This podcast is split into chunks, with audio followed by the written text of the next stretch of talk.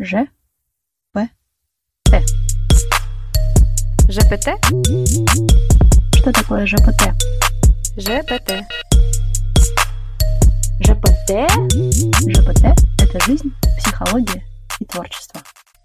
Сегодня у нас будет эпизод, который нам с Олей очень нравится, потому что он касается нашей профессии. И звучит он так «Смыслы в долгосрочной терапии и творчестве». Ну, первая часть касается ну почему же только первая? Не только первая. Половина из нас и вторая часть касается. Ну, я думаю, вообще всех касается и вторая часть тоже, потому что в нашей жизни много творчества, даже если профессия наша не творческая.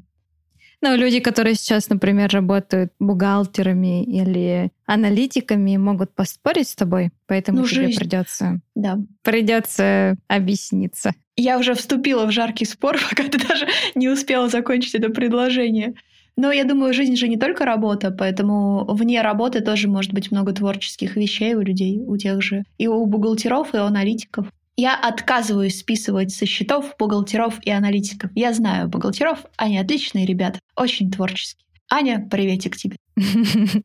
Так ну а что, Оль, ну как это? Если человек, правда, вот он приходит с работы, готовит суп, убирается, смотрит фильм и ложится спать. Ну ничего себе, это же целый суп. Суп — это очень творческий процесс. Там надо и бульон сварить, и слить первый бульон, например, и второй, если это говяжий, оставить третий. И подумать, что ты в этот суп отправишь. Это очень творческий процесс. Сочетание продуктов. Я очень люблю, люблю готовить, меня это очень расслабляет. Меня интригует этот момент, что из набора каких-то продуктов вдруг получается какое-то блюдо. Но это же магия.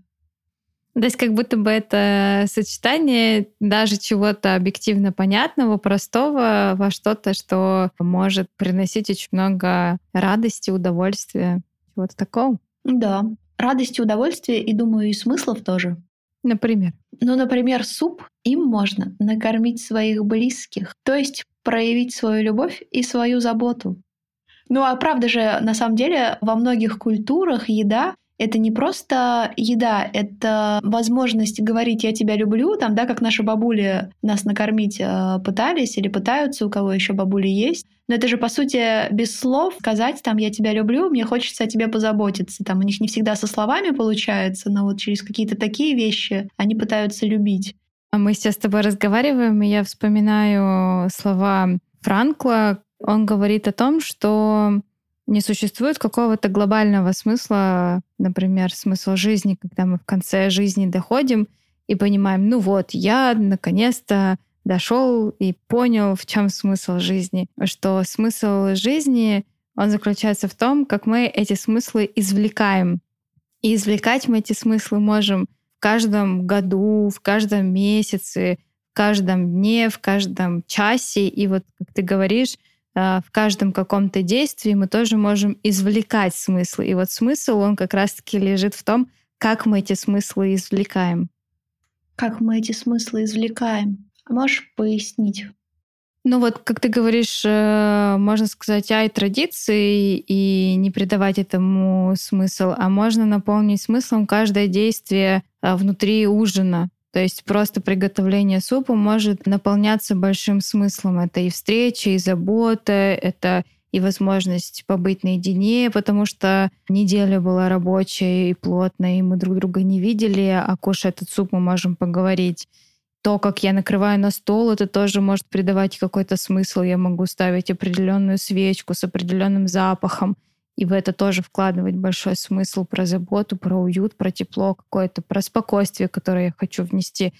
И можно делать какие-то очень большие вещи, например, как семейные ужины, где намного больше процессов, где люди договариваются, где они покупают продукты, приходят, и там очень много всего, и это все обесценивать и не наполнять смыслом, а можно просто в приготовлении супа и вечернего ужина наполнить это действие большим смыслом. Угу. Поняла. Я просто обычно это называю наделять смыслом, а тут интересно звучит извлекать смысл. Ну, тоже очень интересно про поиск такой внутренний и внешний, да, так. Самому находить свои смыслы, не ждать, что они спустятся, там, не знаю, откуда-нибудь как разнарядка, а выбирать их самостоятельно. Ну и мне кажется, что как раз-таки вот почему мы сегодня связываем длительную терапию и творческий процесс, потому что и там, и там, по сути, ну вот если мы будем смотреть как-то очень плоско, в терапии два человека просто сидят и разговаривают.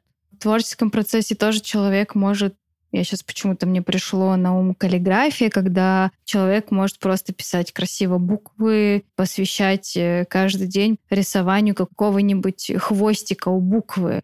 Со стороны это может казаться чем-то очень простым, но на самом деле внутри этого я сейчас представила айсберг такой, знаешь, когда вот видна только такая макушечка, и в творческом процессе, и в длительной терапии как будто виден только вот верх, а все остальное просто глубоко-глубоко находится mm-hmm. под водой, и там очень много чего важного происходит.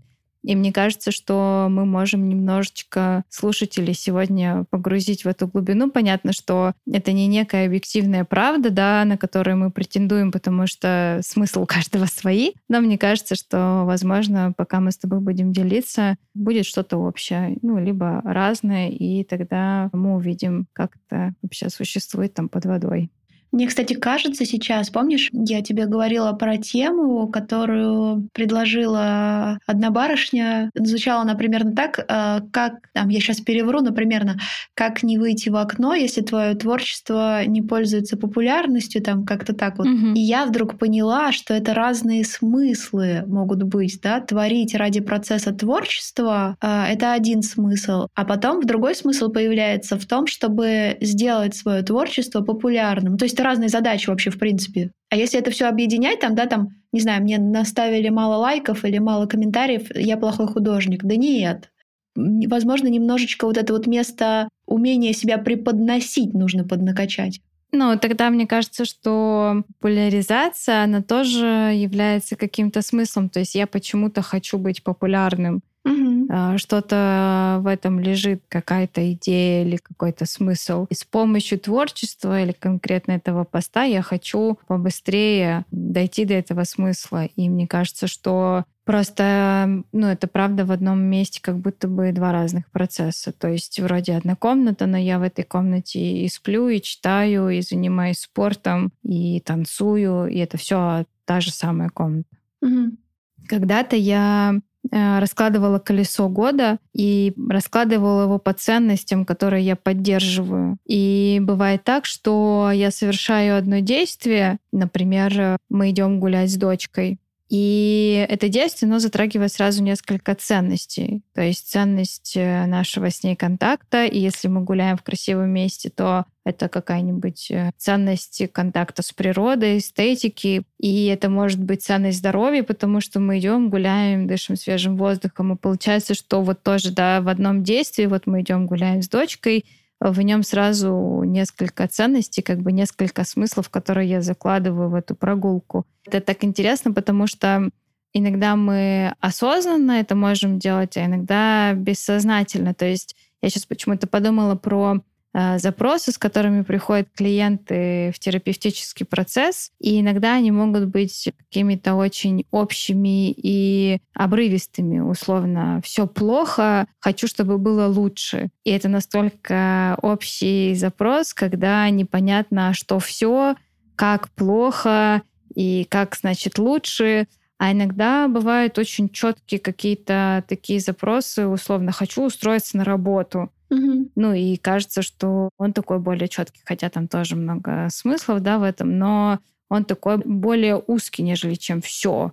В этом смысле это интересно про понимание себя и про осознавание себя. Получается, что смыслы, они как-то связаны с тем, как я себя понимаю. Чем больше я себя понимаю, тем больше как будто у меня смысла. Или они глубже. Мне кажется, они меняются на протяжении жизни. Там в 20 лет они одни, в 15 вообще какие-то, я их даже и не помню, что там было смыслом. А в 30 они уже другие, там в 35 еще меняются. И это, видимо, такой настолько нестатичный процесс. Но мы же тоже меняемся. И логично, что там то, что подходило 5 лет назад, даже год назад иногда, полгода назад, оно уже не подходит, это приходится пересматривать. Ну и иногда, мне кажется, это вот то, что как раз мы про кризисы говорили там, да, что кризис происходит там, где старые смыслы уже не подходят, и приходится искать новые. И вот это вот место, где старое уже все, а новое еще не, не найдено, оно такое прям очень-очень-очень-очень-очень мучительное, но очень важное, правда. И мне кажется, это место, про которое ты говоришь, оно очень связано с длительной терапией и с творческим процессом, с тем, что этот процесс, э, через который приходится проходить. То есть это то место, с которым невозможно не встретиться, если процесс какой-то длительный. То есть если я зашел в терапию на несколько сеансов, то я это место даже не замечу, и потом, когда мне будет опять мучительно, я опять зайду на несколько сеансов, как будто бы как к врачу, когда ты приходишь, и тебе плохо, и ты просишь таблетку, и это облегчает тебя на какое-то время. Но вот именно проходить через этот процесс, то есть видеть, замечать, проживать эту боль, да, и быть еще при этом с кем-то, кто может поддержать или поддерживать не так, как ты хочешь, и это тоже добавляет особую мучительность. Ну, в общем, какие-то такие вот э, процессы, они длительная терапия становятся видимыми, их невозможно проскочить, их невозможно не заметить, потому что это процесс, где ты в отношениях э, с терапевтом, и как бы ты не хотел выскочить, ты не можешь выскочить.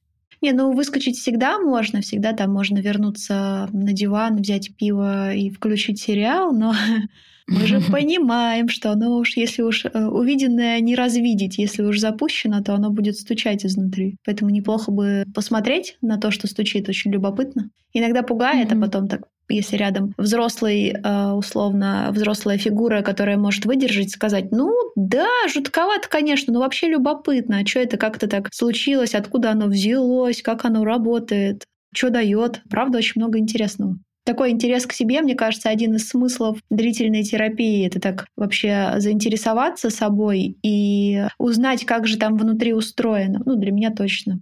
Ну, вот именно у меня там можно натягивать на себя чужие смыслы, там чужие способы жить эту жизнь. Но если они не очень подходят, это придется всю жизнь делать вид, что да, да, все нормально, так и было задумано. А потом 80 лет будет немножко грустно. Ну, может быть, 80 лет в любом случае будет грустно, но вот это прям добавит печали, наверное, что я как-то прожил жизнь вообще-то не так, как хотел. И один из смыслов терапии — это разобраться, а как я-то хочу жить эту жизнь. Вот это место «я хочу», вот это желание, да, которое возникает, и место такой беспомощности, когда человек, он начинает потихоньку осознавать свои желания, но еще не знает, как их удовлетворить. Ну и он не всегда может различить, это его желание или не его желание, и потратить время, силы. И как с идеей, я сейчас подумала, в творчестве ты такой, mm-hmm. о, какая классная идея, вот я сейчас ее разовью, а ты начинаешь развивать, а она просто прям на глазах, как э, в этом видео, где енотик бежит сахарной ватой, енот полоскон бежит сахарной ватой mm-hmm. в тазик с водой, а, и да. он опускает эту сахарную вату, она тает, и он такой пытается ее как-то найти, а она растаяла. И мне кажется, вот с идеей, которая не твоя, ты ее доносишь до места, где ты можешь реализовать, реализовать, а она прям на глазах у тебя тает, потому что это не твоя идея, да, и она как-то родилась больше извне, нежели чем изнутри. Кстати, вот это тоже как будто бы такое важное место про рождение извне и рождение изнутри. То есть это э, место, когда что-то, как сейчас почему-то подумала про пещеры, знаешь, там сверху сталактиты, сталагниты, вот они как бы двигаются, одни сверху э, растут вниз, другие снизу вверх, и вот это место э, где-то посерединке, вот оно что-то такое, да, что мы можем в этот мир проявлять. Мне кажется, что это, знаешь, такой один из частых запросов, ну, насколько я вижу, там, да, когда человек приходит, он говорит, вот все нормально, там, не знаю, я женился, вышла замуж, там у нас родились дети, вроде у меня работа есть, но что-то не так. И потом в процессе терапии может выясняться, что, ну, в общем-то, это была такая семейная установка. Вот нужно там, не знаю, до 25 выйти замуж и родить трех детей. Ну, мы, у нас в семье так принято. И человек это как непереваренное что-то такое глотает, просто делает, а потом встречается с тем, что, ну, это, кажется, было не мое желание.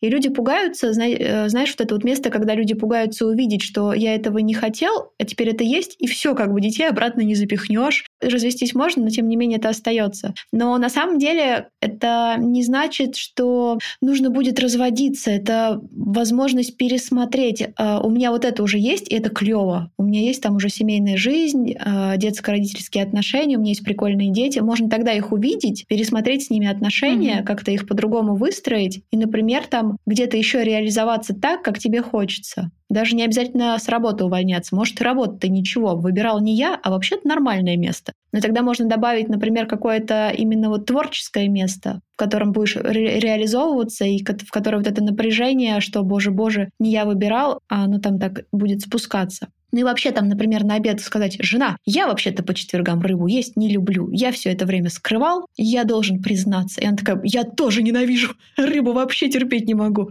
И хопа, такое облегчение, и уже можно договариваться и готовить вообще что-то другое, так как будет в вашей семье классно. Ну, то есть разрушать в терапии длительной жизнь свою не обязательно. Ты знаешь, э, я сейчас подумала о том, что я представила рыбку, да, которая... Вот есть же подводное течение, mm-hmm. и вот рыбка, она привыкла, что она плывет вот в каком-то течении, в каком-то косяке, и вот ей понятно и привычно. И вдруг она осознает, что она хочет плыть налево или направо, а не так вот, как все плывут. Угу. И ей приходится, а, во-первых, испытывать очень много чувств осознавания, что она не такая, как все, что ей всем нужно в ту сторону, а ей вообще-то почему-то нужно в другую сторону. А она какая тогда? Она такая, как вот они, или она другая, она не такая, как они? Или можно быть таким, как они, но плыть в другую сторону? И это очень мучительно, на самом деле, это осознавать. Потом течение. Ты же плывешь со всеми в течение, и получается, тебе нужно выйти из этого течения, пройти вот этот вот очень сложный момент, когда ты прикладываешь очень много сил, а стоишь, по сути, на месте, потому что течение, оно тебя сносит. Это большое чувство беспомощности, когда ты гребешь, гребешь, ты правда вечером испытываешь нереальную усталость, mm-hmm. но если ты смотришь назад, ты не видишь результата, потому что все твои силы, они уходят на то, чтобы противостоять вот этому, вот этой смене как бы. И получается, что когда все-таки ты выходишь в свое течение, там пока что никого еще нет, то есть э, нет кого-то, кто такой же, как и ты. Ну, то есть это такой длительный и мучительный процесс, через который ну, нужно приложить очень много усилий, чтобы пройти, чтобы дойти до места, где ты такой, ну, кажется, я такой, я могу быть таким и вообще другим, и вот это мне нравится, и, и плыть я могу вот в эту сторону. И здесь против течения, здесь по течению. Нужно пройти через очень много сложностей. И мне кажется, что большинство людей могут не соглашаться, потому что они могут сильно бояться, у них может не быть ресурсов. Им правда, вот если выбирать э, вот так вот терять ресурсы и испытывать такие чувства, или вот плыть, рискнуть, но, угу. возможно, и не доплыть, э, потому что нет ресурсов. Иногда, правда, люди выбирают, чувствуя, что по-другому они как-то не могут. Но мне кажется, знаешь, что это, да, в этом много правды есть, а я в такие моменты, мне очень нравится, ну, условно, нравится фраза, а может и не фраза, мысль, мысль мне нравится про то, что можно попробовать поплыть так, как тебе хочется, а можно плыть ну, так, как привычно. И то, и то нормально. Но вопрос в том, что ответственность за то, как ты сделал в своей жизни, все равно ни на кого не сможешь, невозможно будет переложить. Невозможно будет в конце жизни сказать, там, ну вот я не попробовал то, что мне очень хотелось, потому что у нас в семье так не принято. Бабушка моя не попробовала, мама моя не попробовала, там, тетя моя не попробовала. Вот мы все не пробуем. И это их ответственность. Нет, это все равно будет твоя ответственность. А если ответственность в любом случае на тебе, ну почему бы не попробовать? Ну да, мне кажется, что в длительной терапии и в целом в творчестве, а вообще на самом деле это все про создание жизни своей, потому что и то, и то является неким кусочком какого-то большего процесса. Там, правда, очень много выбора и ответственности. Как-то я помню в диалоге родилась мысль о том, что да, мы можем оставить все как есть, да, мы можем делать это и молчать, и не говорить на самом деле там как ну, правильно там отстаивать свои границы, сепарироваться, вот это все, вот, ну, вот я, я не хочу, да.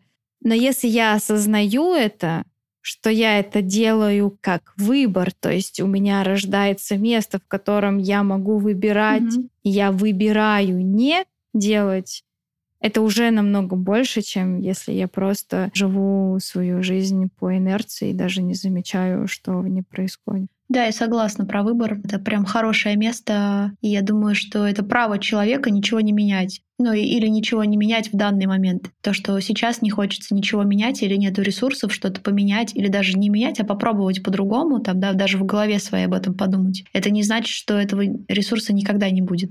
Мне кажется, правда, такое важное место в том, чтобы не начинать себя атаковать за то, что там я сейчас просто ну не хочу или не могу, но нет у меня желания. Но у меня выбор сейчас такой. Вообще, мне кажется, классно. Ну да, мне кажется, что современный мир, он очень наточен на движение, на результат и на изменения. И изменения становятся какой-то ценностью, возведенной до абсурда. Когда ты выбираешь э, не меняться, mm-hmm. это становится чем-то негативным каком-то таком ключе. И на самом деле просто имея внутри себя разрешение, здесь и сейчас, да, у меня не получилось, и я не готов и не хочу. Вот это место, когда ты выбираешь, сдаешься или не сдаешься, выбираешь просто потому что ты осознаешь свои ресурсы. Mm-hmm. Это очень важное место. Мне кажется, вот как раз-таки терапевтический процесс, он дает возможность заметить его. Именно длительный терапевтический процесс. Есть такие треки, знаешь, когда много эмоций, много вот чувств, какая-то проблематика. Вот первые месяцы, как правило, в терапевтическом процессе очень много чего-то такого актуального, с чем человек находится. И ты просто там про предметы, про людей говоришь, там про события. А потом наступает такой момент, когда вот эта вот тишина появляется когда появляется возможность признаться в чем-то, сказать о чем-то таком, о чем тебе сложно было говорить, или разрешить себе вот не выбирать и вот в этот терапевтический процесс в этот день не идти куда-то, не перерабатывать, не менять, не решать, а просто сказать, я устал, и я просто хочу рассказать, как я устал, и просто, чтобы меня послушали. И это так целительно, то, что дает терапия. Так же, как и творчество. Ты можешь просто выписать весь свой негатив, свою усталость и желание оставаться на месте. Это тоже будет местом очень целительным. Мне кажется, большой смысл терапии в том, чтобы мочь позволить себе или мочь, наконец, позволить себе ну, не меняться, сказать, ну вот это во мне так, и оно не изменится. Оно всегда таким останется. Ну, может быть, конечно, когда-нибудь какие-то будут такие условия, что оно поменяется, но вот скорее всего, там, если уж я меланхолик, то меланхоликом я и помру. Ну, вот это все уже не сдвинется, как или если я интроверт, я вот буду стараться делать вид, что я экстраверт, но я очень устану, а, может быть, даже что-то получится, но какой ценой тогда? А, большой смысл для меня в терапии в том, чтобы начинать видеть цену, которую я плачу за то, что очень-очень-очень-очень-очень стараюсь. А вот это вот место желания принадлежности и место получать какие-то бонусы от этого мира. Ну, условно, вот если я сейчас а, что-то напишу, что-то сделаю такое, все одобрят, и я получу какие-то ресурсы в качестве внимания, признания, любви, денег, чего-то такого. А если я вот буду таким вот интровертом, закрытым, меланхоличным, то кому это надо, кто будет давать как бы свой ресурс. Мы сейчас говорим, и я подумала про маму, да, которая такая, о, ты такой молодец, ты там убираешься, стараешься, приносишь пятерочки. Что значит ты грустишь? Давай, давай, вставай, делай там. Ну, то есть как будто бы вот эта часть да, внутри нас даже, она такая незаметная, какая-то отвергнутая, что ли. В этом месте как будто бы нельзя вот быть вот каким-то таким как-то у меня э, несколько человек использовали похожую форму, но она в итоге родилась в то, что лабрадоры за счет того, что они дают почесать свое пузико, получают ништячки в качестве любви, там, обниманий, косточек, а такие закрытые социопатичные собаки, а, их сторонятся люди, и они как бы от них ничего не получают. Mm-hmm. И у меня есть прекрасный пример. У нас есть э, у соседей собака, и она, ну, наверное, травмирована, я не знаю, потому что она очень не любит, то есть она не подпускает прям к себе, она прям напрягается вся, когда ты начинаешь к ней подходить. Она не рычит, но вот она прям напрягается. При том, что у нее есть семья, я видела, как ее гладят. Ну, то есть, видимо, у нее какая-то травма была, я не знаю. И есть э, щенок, который бегает по всему вот э, нашему комплексу, типа лабрадора, который ко всем подбегает, все его обнимают, он такой mm-hmm. подставляет свое пузико, и вот его чешут, и вот всякое такое. И это правда, с ним намного приятнее, интереснее как бы общаться, чем с этой закрытой собакой, которая напрягается каждый раз, когда ты просто выходишь из э, дверей. С другой стороны, мы, у нас есть косточки, и мы эти косточки даем. И мы берем одну большую косточку, разламываем ее напополам, и одна и другая собака получает по пол косточки. ни больше, ни меньше. Я не знаю, возможно, есть какие-то бонусы, которые мы не замечаем от того, что мы какие-то не социально одобряемые. Например, эта собака, которая напряжена и закрыта, она супер тактичная. Она всегда аккуратно возьмет эту косточку. Она отойдет, она никогда не зайдет э, во двор, пока ее не пригласишь. Ну, то есть она такая очень деликатная, и в этом тоже есть ее особенность. И она лает на другие, например, машины, на другие байки, и не лает на наш байк, и для нее это уже много, потому что она как будто бы принимает нас, что мы вот есть ее соседи, и это тоже очень трогательно. Мне кажется, что в этом есть э, что-то заметное и что-то не похожее да, на этого лабрадора, но что тоже может давать очень много чего-то важного. То есть у экстраверта может быть 500 друзей, а у интроверта может быть один, но по уровню радости от общения интроверта с одним человеком, экстраверта с 50 людьми или с 500 людьми будет одинаковое. Ну вот это, мне кажется, интересно с той точки зрения, что мы, правда же, вынуждены маневрировать э, в этом мире, да, между обществом, тем, что будет приниматься обществом. Там, ну, например, нельзя пинать голубей на улице, но ну, это понятно. Обществу это не понравится. Даже если очень хочется, все равно нельзя.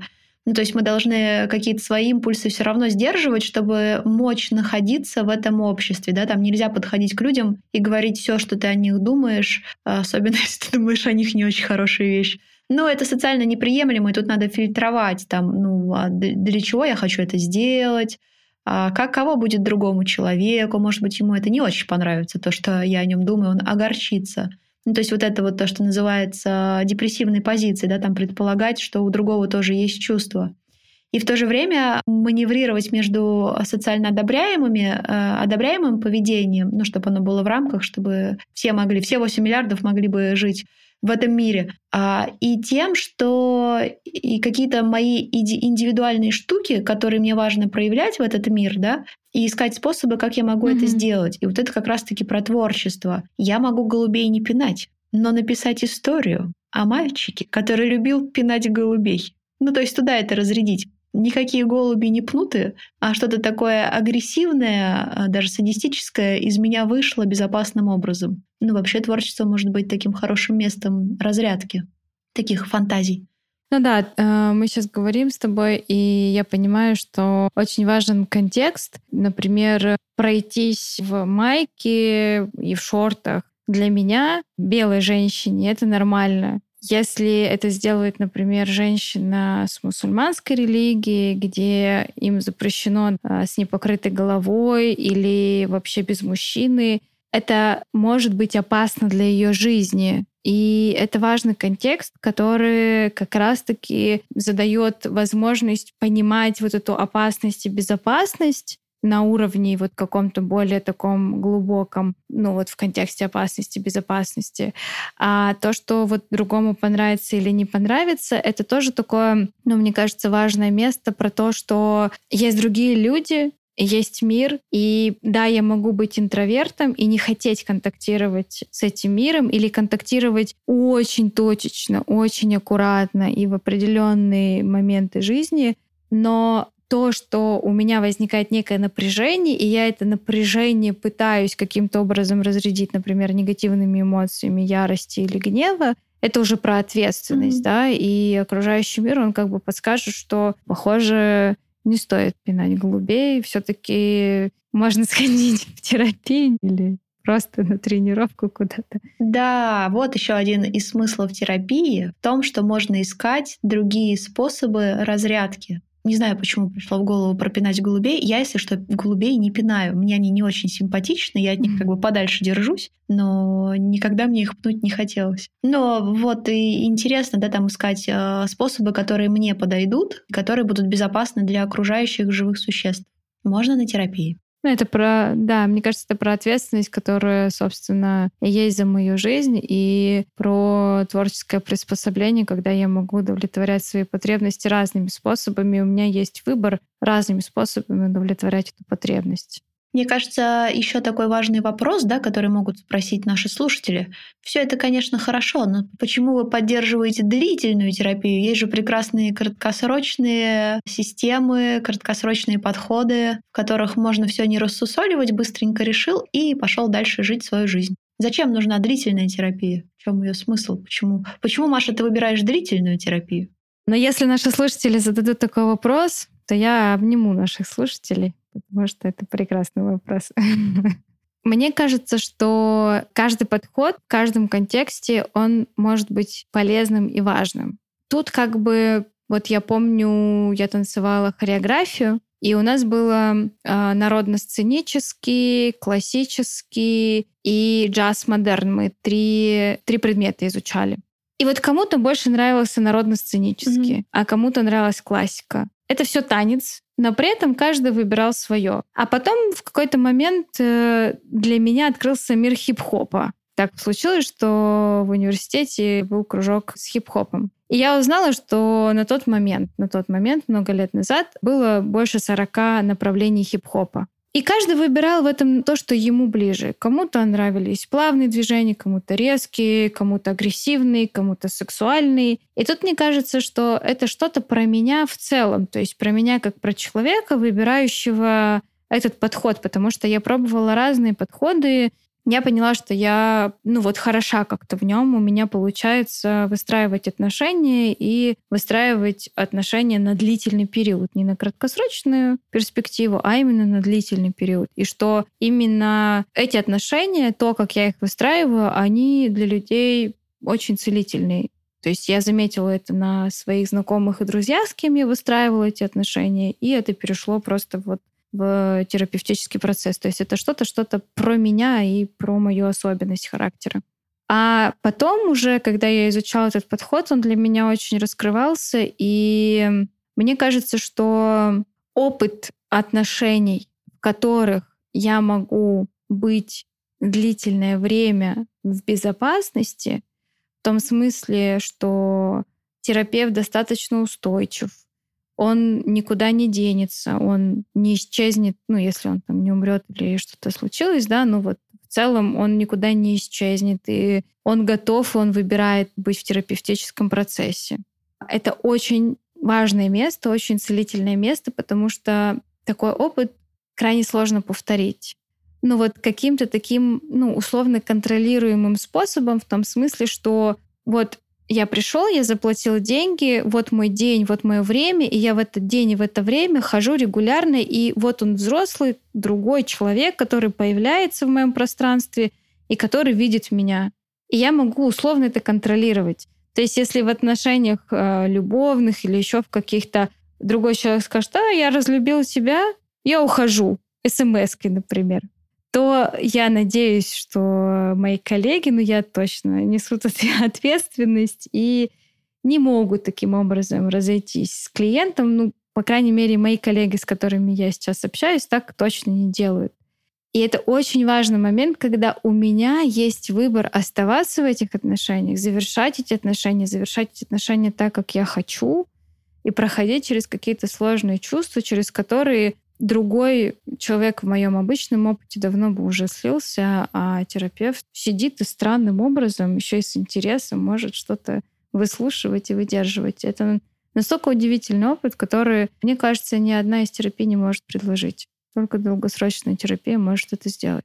Это первый момент. А второй момент, мне кажется, вот я, у меня было погружение в дайвинге, это было мое первое погружение, туда можно было опуститься на 12 метров, и, по сути, я могла бы резко всплыть, то есть я могла бы дернуть э, воздух бы набрался, меня бы как поплавочек как бы выкинуло наверх. Ну, так лучше не делать, потому что это давление, и были бы последствия, но тем не менее. Я погружалась, и я чувствовала, как мне страшно погружаться, но рядом был э, проводник, был, во-первых, мой муж, а во-вторых, был э, ведущий, тренер, который рассказывал и показывал и следил за обстановкой. И мне было очень страшно, но то, как я проходила через этот страх благодаря тому, что рядом были люди, которым я доверяю, которые были со мной в контакте, это колоссальный опыт, который, мне кажется, только, опять-таки, в глубинной длительной терапии можно испытать, потому что ну, наше доверие к другому человеку, оно формируется спустя время. Мы можем симпати симпатизировать, мы можем хорошо быть настроенными, но вот постепенно какие-то микроситуации, то, как э, терапевт реагирует, как он слышит, оно как бы накапливается, этот э, кредит доверия, он потихонечку накапливается. И тогда у клиента появляется возможность зайти еще в какое-то место, которое болит, зная, что терапевт, он, ну вот здесь он выдержал, здесь он выдержал. И похоже, ну вот это страшное, пугающее, он тоже сможет выдержать. И это такое место, ну вот я когда погружалась в воду, я прям испытала его именно через доверие, через контакт, через то, что есть рядом человек, который смотрит мне в глаза не просто потому, что, ну вот потому что, а по-человечески смотрит в глаза. Он смотрит, потому что он меня знает, ну, например, мой муж, да, он меня знает. И мне кажется, что в длительной терапии вот это знание у терапевта, оно тоже накапливается, потому что, ну вот я знаю, что я вижу своих клиентов, и я понимаю, что для них уже спустя много лет свойственно больше, а что не свойственно. Бывает так, когда клиент, например, начинает говорить, и я говорю, так, подожди, стой, а как же вот эта ситуация, а вот эта ситуация, вот это, и клиент такой, он как будто бы может в этом месте даже с собой слукавить, а так как я помню, потому что я знаю его уже много лет, ну невозможно. И с этим встречаешься, и ты такой, ну да, да. Но это бывает и в каком-то таком э, неудобном месте, и бывает в очень классном месте, когда ты напоминаешь клиенту, подожди, mm-hmm. стой, там вот этого боялся, и ты это сделал. А помнишь, ты вообще там вот так у тебя вообще жизнь была, ты прошел, а еще потом ты вот это и вот это, и клиент такой, о, блин, точно, как я, как я мог забыть? А ты его знаешь, потому что ты его слышишь, и это место, которое, ну, краткосрочная терапия, она не может дать, а длительная терапия может. Ну и резонный вопрос спросить тебя, Оля, Оля, почему ты выбираешь длительную терапию? Я думаю, что психика-то наша вообще, в принципе, довольно ригидна, она не может меняться быстро, она не может там даже в длительном подходе, кто работает, да, там это видно, приходишь такой, что-то о себе узнал, так все, я так больше никогда не буду делать. И снова это делаешь. Потом такой, ну все, на пятый раз я точно поняла, вот точно не буду. И еще разочек такой для закрепления результата. Ну, то есть видно, как нужно время, например, э, чтобы научиться реагировать в моменте, говорить, ой-ой-ой, мне что-то вот прямо сейчас неприятно, вы мне делаете, не надо меня тыкать вилкой э, в ухо. Ну, для этого вот э, нужно прям такое хорошее, устойчивое повторение одного и того же, и это требует времени. И я думаю, что мне нравится фраза, что если отношения калечат, то отношения и лечат. Длительная терапия — это отношения. Мне кажется, в краткосрочном формате есть возможность разойтись, пока мы друг другом довольны, пока все хорошо, там, да, так вот этот первый слой снят, и такое все, о, зашибись. И как бы и клиент рад, и ты, и ты рада. И вы такие прям хорошие-хорошие расстаетесь. Длительная терапия — это возможность всплыть всему тому, что очень долго накапливалось и возможность этому всплыть рядом с другим человеком, который будет это выдерживать, ну, понятно, мы все человеки, кто-то может не выдержать и передать клиента другому специалисту, признав, что ну вот здесь вот да, все, я не могу. Но тем не менее, это как, знаешь, терапия же психика регрессирует, и это как вот э, ребенок, который пытается тебя ударить, и тебе нельзя, нельзя дать ребенку в ответ э, там подзатыльник. Нужно поймать его руку и сказать, да, я, mm-hmm. я вижу, что ты злишься, но это невозможно, ты не можешь меня бить. Мы можем поговорить о том, что тебя так злит. То есть это возможность, прям вот этот опыт совершенно другой получить, где тебя не мочат в ответ, а где говорят, ё-моё, mm-hmm. вообще не хотела, чтобы это было так больно. Видимо, я ранила, но совершенно не хотела этого. Ну вот я вот про это лечение отношениями. Мы начали говорить про смыслы, и по сути, мы этих смыслов особо не коснулись, ну, потому что это правда, каждая ситуация, каждый человек, каждый контекст, он вносит вот эти дополнительные э, специи в это блюдо, да, и пять человек будет готовить этот суп по одному рецепту, а получится совершенно э, разные супы, и у каждого человека будет свой смысл. Кто-то будет расстраиваться и беситься, а кто-то будет чувствовать, какой молодец, что позаботился о себе и приготовил себе супчик. Мне кажется, что это один и тот же человек, который сначала будет недоволен, что ты не даешь ему смысл, да, так э, будет требовать и говорить, давай, говори, в чем смысл. Я на терапию хожу просто так, что ли, в чем смысл жизни. А через некоторое время почувствует э, облегчение, что наконец-то можно самостоятельно этот смысл для себя выбирать временно там или на подольше или на покороче время. Потому что я могу дать смысл. Я могу сказать, например, ваш смысл жизни, не знаю, всю жизнь э, коллекционировать складировать пачки соды. Ну вот каждый месяц новые покупаете и открывать нельзя. Но это же бред. Вам кому такой смысл жизни-то подойдет? ну никому. А мне кажется, это место, когда мы как будто бы находим смысл, мы испытываем облегчение. На самом деле, что творческий процесс, что терапевтический процесс, он помогает проходить сквозь эту невыносимость, сквозь эту трудность, сквозь боль. И в конце концов научаться это делать. И тогда, когда ты встречаешься с какими-то похожими чувствами, ты уже знаешь, что у тебя есть такой инструмент, такой инструмент, такой инструмент, через это проходить. И они могут быть одновременно или по очереди. И это позволяет тебе не останавливаться и двигаться дальше. На этом остановимся. Услышимся в следующих эпизодах. Пишите свое мнение. До встречи. ЖПТ — это жизнь, психология и творчество. Спасибо, что были с нами в этом эпизоде. Присоединяйтесь к нам в соцсетях GPT нижнее подчеркивание ОМ. Ссылка будет в описании. Мы будем рады вашему мнению, обратной связи и обсуждениям. А если будете хамить, мы вас заблокируем. Шутка! Шутка! А может и нет.